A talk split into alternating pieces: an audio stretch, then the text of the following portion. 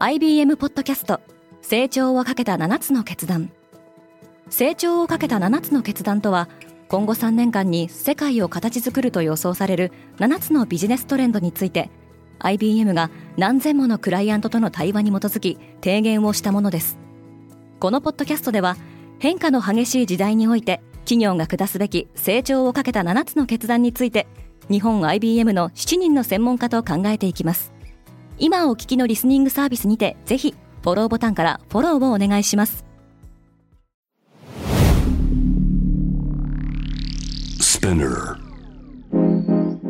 おはようございます。荻野かなです。6月5日月曜日。世界で今起きていること。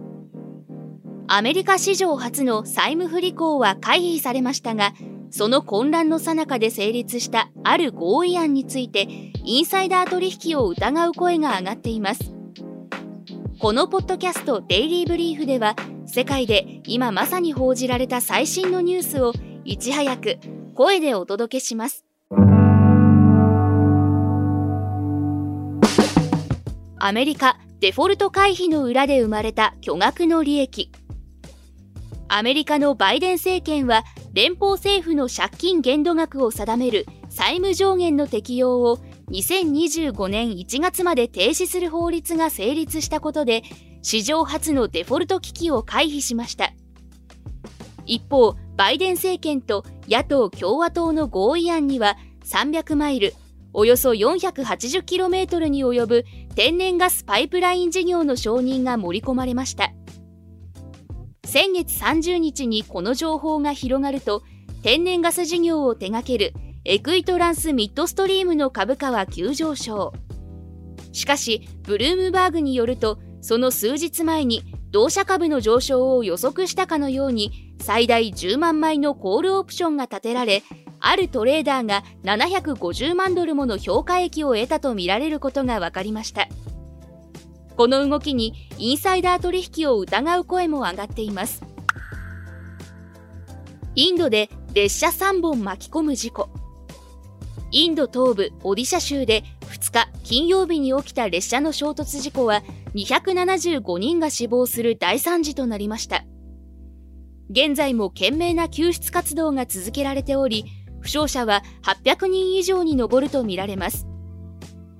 現地時間で午後7時に起きた事故ではコルカタからチェン内に向かっていた旅客列車が誤った線路に進入し停車中の貨物列車に突っ込んで脱線。脱線した車両の一部が対向からやってきた別の旅客列車に追突しました。事故の原因は信号システムの誤作動で人為的なミスか技術的な問題か当局が調査を進めています。インドでは鉄道は重要な移動手段で利用者数は全国で1日1300万人に上ります。日本の出生率低下が止まらない。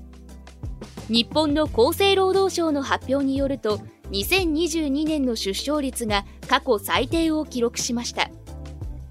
日本の出生率は7年連続で減り続けていましたが特に1人の女性が生涯に産む子どもの推計人数を指す合計特殊出生率に至っては1947年以降で最低となる1.256という数字になっています。政府は少子化対策をめぐって年3兆5000億円規模の予算を組んでいます。お隣韓国の出生率は日本をさらに下回る0.78を記録しています。一方出生率が最も高いのは西アフリカのニジェールで6.8同じくアフリカのソマリアチャドが6.3と続いています。アップルついに MR ヘッドセット発表か。アップルが毎年開催している開発者向けカンファレンス WWDC が開幕します。今年の WWDC で何が発表されるのかテック系メディアが予想していますが特に注目されているのが MR ヘッドセット関連の発表ですアップル社内ではすでに幹部向けにプレビューが行われたとも報じられていますが今年の WWDC には数多くの VR 関係者や著名人が招待されているとも噂されており期待が高まっています WWDC は日本時間で6日午前2時からオンラインでも公開される予定です。それでも企業はプライドマーケティングをやめない。6月に入り、性の多様性への理解を促進するプライド月間がスタートしました。アメリカのビール大手アンハイザー・ブッシュがプロモーションにトランスジェンダーの俳優を起用したことで不買運動に発展したほか小売大手のターゲットは LGBTQ 関連商品の撤去を余儀なくされるなどしていますが Google、マイクロソフト、ウォルマートといった多くの企業はプライド月間に合わせたキャンペーンを展開しています。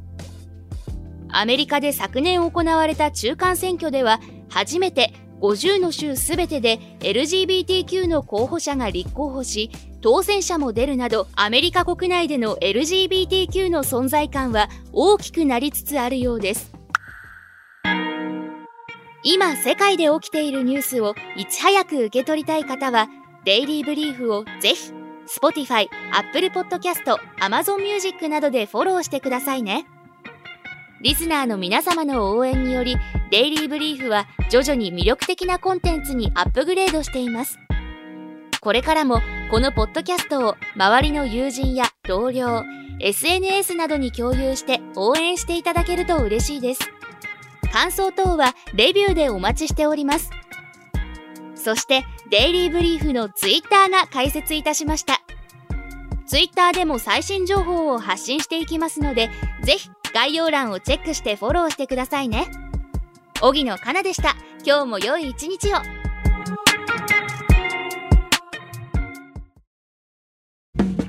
リスナーの皆様より多くのリクエストをいただいている話題のニュースを深掘りしたエピソードを週末の有料版で配信中です今なら1ヶ月無料トライアルを実施中。詳細は概要欄に記載しています。この機会にぜひ聞いてみてくださいね。感想ご意見もお待ちしています。